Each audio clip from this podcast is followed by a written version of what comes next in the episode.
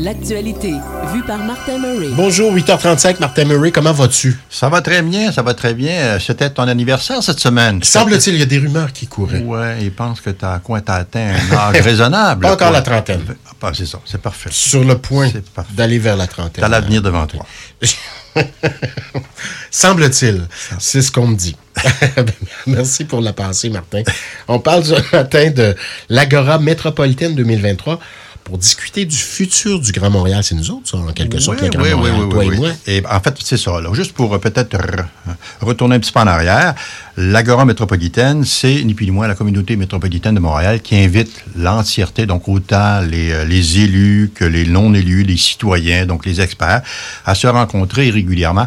De façon générale, c'est aux deux ans. Donc, ça serait la cinquième édition de l'Agora métropolitaine qui a lieu ce, ce 23 mai, donc euh, au Palais des Congrès de Montréal. Fait que tout le monde est invité, donc tout citoyen peut y participer. Bon, c'est sûr que ce n'est pas gratuit.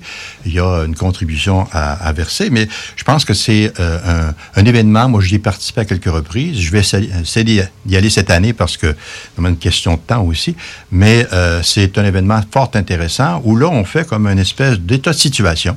Donc, qu'est-ce qui se passe au niveau du Grand Montréal par rapport à une question qui a toujours été derrière euh, ce, dossier-là, là, de la Gare métropolitaine, le développement durable. Qu'est-ce que ça mange en hiver et qu'est-ce que l'on peut faire pour améliorer notre bilan à cet égard-là. Et donc, cette année, c'est le 23 mai. Et il faut voir que euh, l'Agora métropolitaine, comme je disais tout à l'heure, c'est la communauté métro- métropolitaine de Montréal.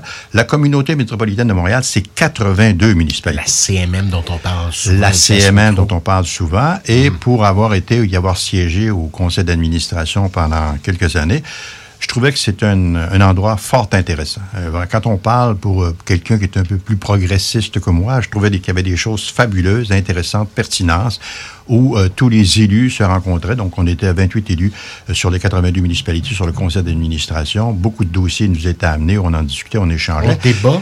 Et euh, oui, on débat, mais de Ça s'en va façon pas générale... dans la même direction, ça, on Pas- débat. ben, je te dirais que de façon générale, il y, a- un consensus parce que, évidemment, les décisions qui sont prises découlent du PEMAD, qui, lui, a été avalisé. Donc, le premier Oui. PEMAD a été, lui, en fait, je dirais au niveau de la, la CMM, voté, donc par résolution, au mois de décembre 2011.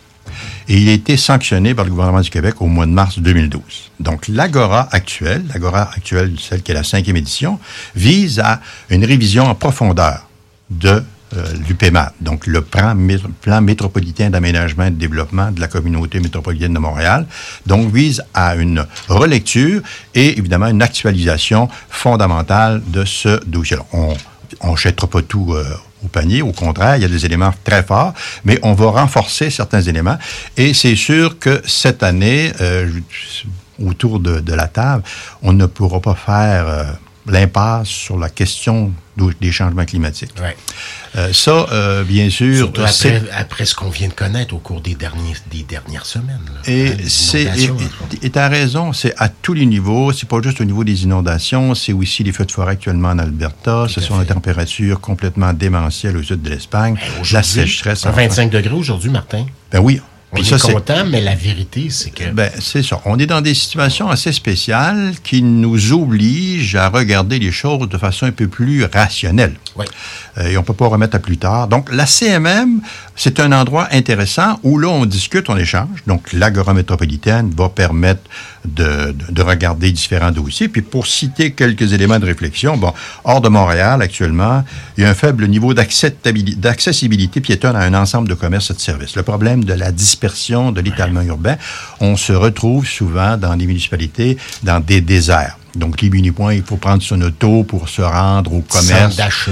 Centre d'achat. Parce que l'aménagement, l'urbanisation n'a pas été pensée en fonction. Parfois dans de très beaux endroits, de très belles petites localités où ça aurait été quoi de, de créer une zone où on peut aller, à- aller euh, faire notre épicerie, aller au marché, aller puis euh, y aller à pied ou y aller à vélo. Ça aurait été Et tu as raison, parce que euh, ce que- ce qu'il faut ajouter aussi, c'est que malheureusement, euh, on était dans le règne tout à l'auto. Oui. Donc, tant ou aussi longtemps que l'on pense en termes de stationnement pour les autos, ben, on va se retrouver dans une situation comme les immenses centres d'achat en dehors des centres-villes qui ont fait mourir beaucoup de centres-villes, alors qu'au fond, on aurait dû investir dans ces milieux-là.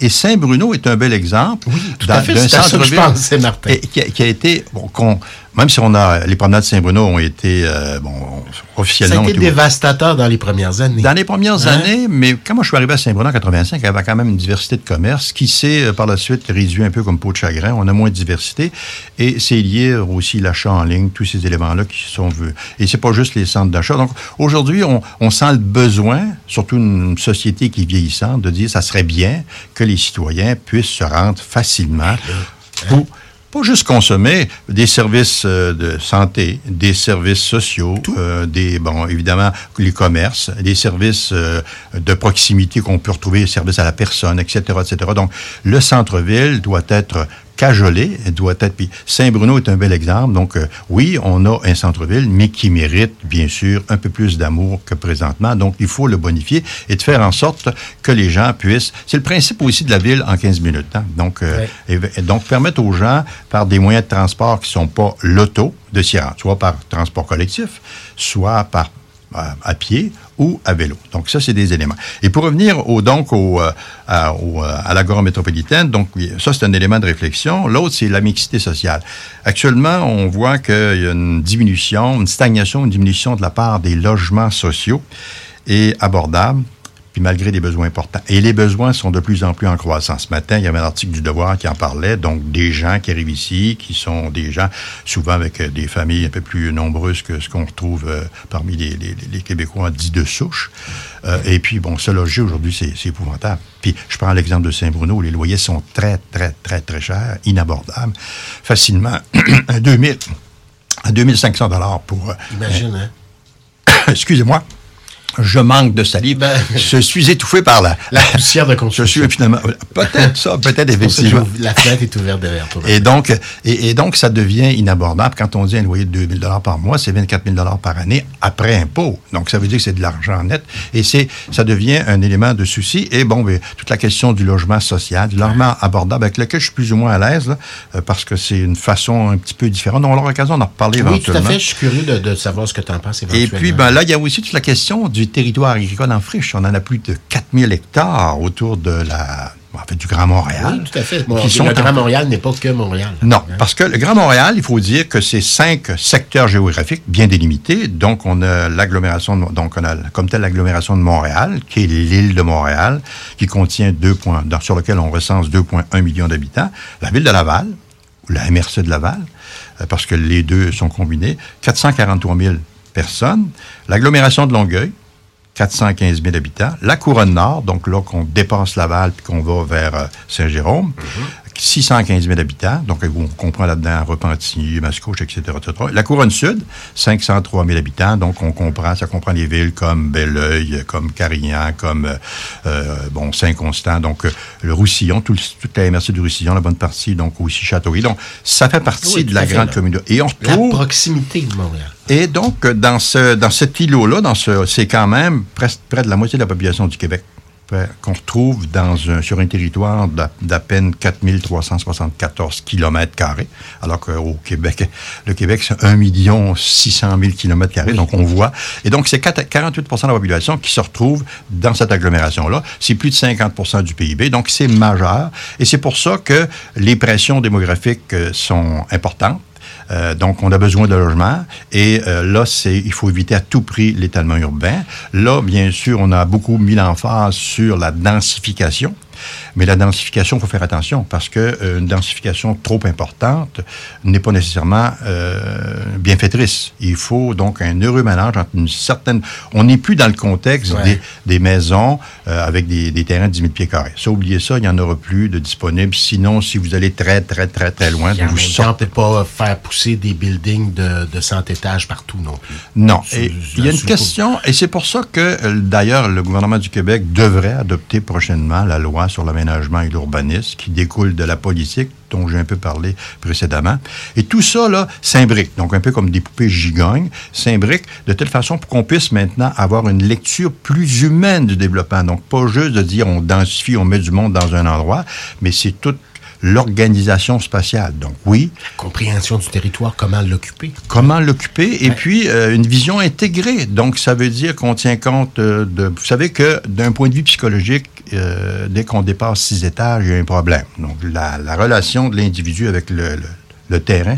Le sol. Euh, et, et, donc, le sol. et, et, donc, là, il y a, et c'est pour ça que ça, c'est un, une image qu'on doit avoir en tête. Et puis, bon, autour de ces, de ces immeubles-là, ben, il faut avoir des espaces verts, il faut avoir aussi des commerces, il faut avoir différents endroits. Donc, c'est pour ça que le centre-ville est un endroit où on peut densifier. On peut densifier une saine densité. On peut facilement, donc, aller chercher plusieurs milliers d'habitations additionnelles dans un territoire relativement restreint sans dénaturer ces milieux-là. Au contraire, on peut les bonifier, on peut en faire une expérience enrichissante pour les gens qui y habitent, puis pour ceux qui sont en dehors du centre-ville, s'y rendent parce qu'il y a un attrait particulier. Fort intéressant. Donc, c'est le 23. Le 23, et euh, ceux qui veulent y assister euh, peuvent le faire. Euh, et puis moi, je vous invite à suivre ça de très près parce qu'il va sortir de ça quelques belles et grandes idées pour le futur du Grand Montréal et bien sûr pour le futur de chacune de nos municipalités. Rapidement, parlons de la Suède. Ben, la Suède, c'est euh, quelque chose qui m'a qui m'a vraiment étonné. C'est un article de Radio-Canada. transparence. Ouais, le 7 mai euh, dernier, donc sur le, le site de Radio-Canada, il y, a, il y a eu un article sur les Suédois sous haute transparence. Je ne sais pas si vous le savez, mais euh, en, en, Suède, les données de l'Agence suédoise des impôts sont accessibles à tous. Autrement dit, moi, je... je puis je veux savoir combien tu ouais, fais. Comment ton voisin gagne, ça, c'est okay. possible, c'est disponible. Et donc, ça, ça fait partie. C'est une vieille histoire, la transparence en Suède. Ça remonte à 1766. Donc, on a inscrit dans la Constitution l'obligation de rendre accessible à tous tous les documents de nature publique. Et donc, vous pouvez faire une demande aujourd'hui en Suède pour dire, ben, j'aimerais savoir combien euh, mon député ou mon conseiller a utilisé les services de taxi au cours de la dernière année. Ben, normalement, dans un, délai de, dans un délai de 24 heures, on va être en mesure de vous répondre. Euh, pas, non, on non. Caviar, non, non, euh, non, non. Pas. Et, et, ici, et ici c'est pour faire le lien avec la loi d'accès à l'information, autant au niveau canadien qu'au niveau québécois, euh, pour l'avoir, nous autres, un peu, quand j'étais maire, pour l'avoir, pour s'être confronté à ça. C'est pénible. C'est très, très, très pénible. Bon, il y a des excuses que l'on peut éventuellement avoir parce que, vous savez, quand on était à Saint-Bruno, pour moi, j'ai toujours dit, ben, si c'est pour rendre accessible plus tard l'information, mais pourquoi on ne la donne pas tout de suite? Mm -hmm. Mais le problème, c'est l'organisation de l'information. Nous sommes mal fagotés pour livrer une information rapidement parce qu'elle n'est pas pensée. Ben, ça arrange bien du monde. C'est sûr. Je dit au passage aussi, Martin Murray, on le rappelle, était maire de Saint-Bruno il y a quelques années aussi. Et c'est sûr, c'est sûr. Mais c'est sûr que ça arrange bien du monde. Mais au contraire, moi, je pense qu'une société démocratique, qui se dit démocratique, doit être la plus transparente possible. Et il n'y a pas de raison de cacher, de dissimuler, de tergiverser euh, pour de l'information. Puis vous, les, les gens des médias, les journalistes, combien des fois, vous demandez une information, vous attendez un an. Un an plus tard, l'information est passée date. Oui, parce qu'on a besoin pour répondre. Ben, pour une question qui est d'actualité, auquel il faut répondre. Ben, malheureusement, c'est ça. Et on se dit, on va réviser la loi, on va les réviser bientôt. C'est toujours en train de les réviser. D'ailleurs, quand je regardais la loi canadienne sur, de, sur l'accès à l'information, elle a été révisée à moult reprises. Hein, mais des, des, des révisions mineures, dont le style une virgule à une place, un point de précision à une place. Et souvent, c'est pour complexifier encore l'accès. Alors ouais, que, ouais. et donc, l'exemple de la Suède est un très bon exemple dont on devrait s'inspirer. Et pour moi, je le dis, tout devrait être accessible, tout devrait être rendu public dès lors que c'est un document public, à moins, bien sûr, que ça ait un effet sur la personne comme telle qui est mentionnée, auquel cas, ben là, on, va, on se garde une certaine gêne. On n'est pas pour livrer à la vindicte populaire euh, des, noms de personnes, puis leur adresse, c'est pas ça. Mais tout ce qui est autour, concernant, par exemple, une information qui est d'actualité, on devrait pouvoir savoir combien ça a coûté, euh, qui en étaient les bénéficiaires, pourquoi mmh. les coûts de dépassement, ce genre de choses-là. Ça devrait être une information qui devrait être accessible à tout le monde. Il y a une logique, il y a une logique derrière tout ça. Exactement. Implacable. Exactement. Ça a coûté temps, puis on a dépassé de temps, et pourquoi? Hein? C'est ça. Et, ça, ça et je dirais même plus loin, c'est le genre de choses qui n'obligerait nos fonctionnaires à se questionner eux-mêmes. Ah, regardons ça, c'est une information qu'on demande. C'est peut-être pas mauvais qu'éventuellement, on puisse dresser un tableau comparatif qui nous permettra de savoir ben, combien tout ça nous coûte. Puis c'est drôle que tu en parles, parce que dans une période où on dit, euh, puis je, lisais ce matin d'ailleurs dans la presse où on parle euh, de données de Véronique Cloutier à l'hôpital euh, à l'hôpital Pierre Boucher, qui, le dossier a été consulté à une dizaine de reprises, bien que la dernière visite de Véronique Cloutier à l'hôpital date d'il y a 14 ans, quelque part par là. on nous dit, on a tenté d'avoir des données euh, à Québec, euh, savoir combien de personnes sont allées fouiller dans des dossiers à gauche, à droite, ont été suspendues, ont perdu leur emploi ou quoi, que ce soit. Aucune donnée là-dessus n'existe. Et euh, au cours des dernières semaines, dans beaucoup de dossiers, aucune donnée n'existe là-dessus. On l'a entendu à plusieurs reprises. Ben, c'est une question aussi de philosophie. Donc, à partir du moment où on a une loi qui, elle, est très restrictive, ben, ça n'oblige pas nos administrations publiques à organiser, structurer l'information pour la rendre accessible au plus grand nombre. Tout à fait. On l'a vu dans l'éducation la semaine dernière. Exactement. avec M. Drainville, entre autres. Aucune donnée n'existe. Dis-moi, Trois, c'est quoi? Euh, donne un indice, le temps d'aller jouer dans le trafic. Je dirais que c'est un pourcentage. C'est plus qu'un nombre, c'est un pourcentage. Trois, un pourcentage. Donc, euh, après euh, le trafic et la météo, ben, Martin est de retour, puis on va questionner le nombre de la semaine. Trois. Trois. C'est pas 3 dollars, c'est un pourcentage.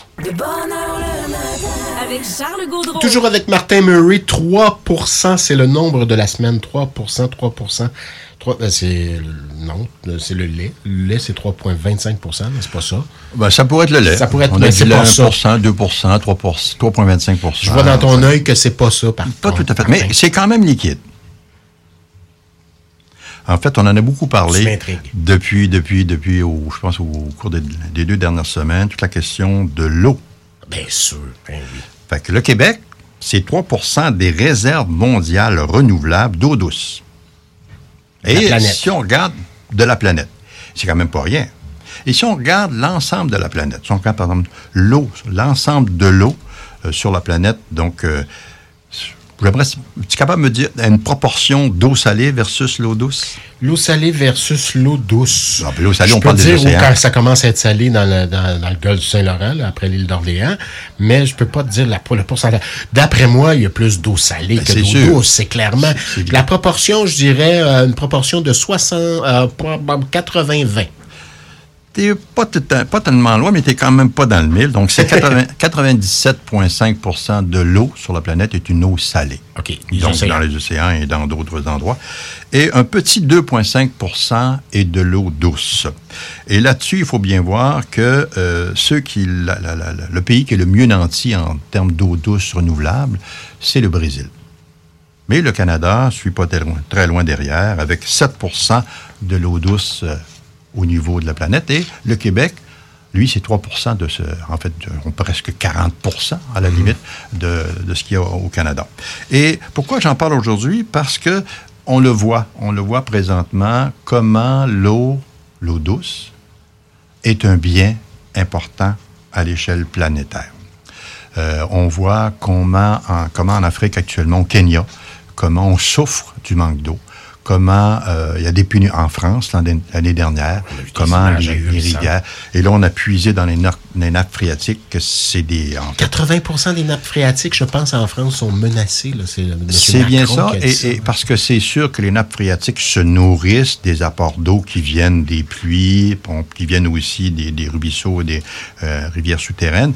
Mais à partir du moment où tu n'as plus rien en surface, ben, tu essaies de puiser euh, dans ce des réserves. Et les réserves, ce sont les nappes phréatiques. C'est vrai aussi en Afrique, beaucoup en Afrique. Euh, c'est vrai, euh, on l'a vu l'année passée en Chine.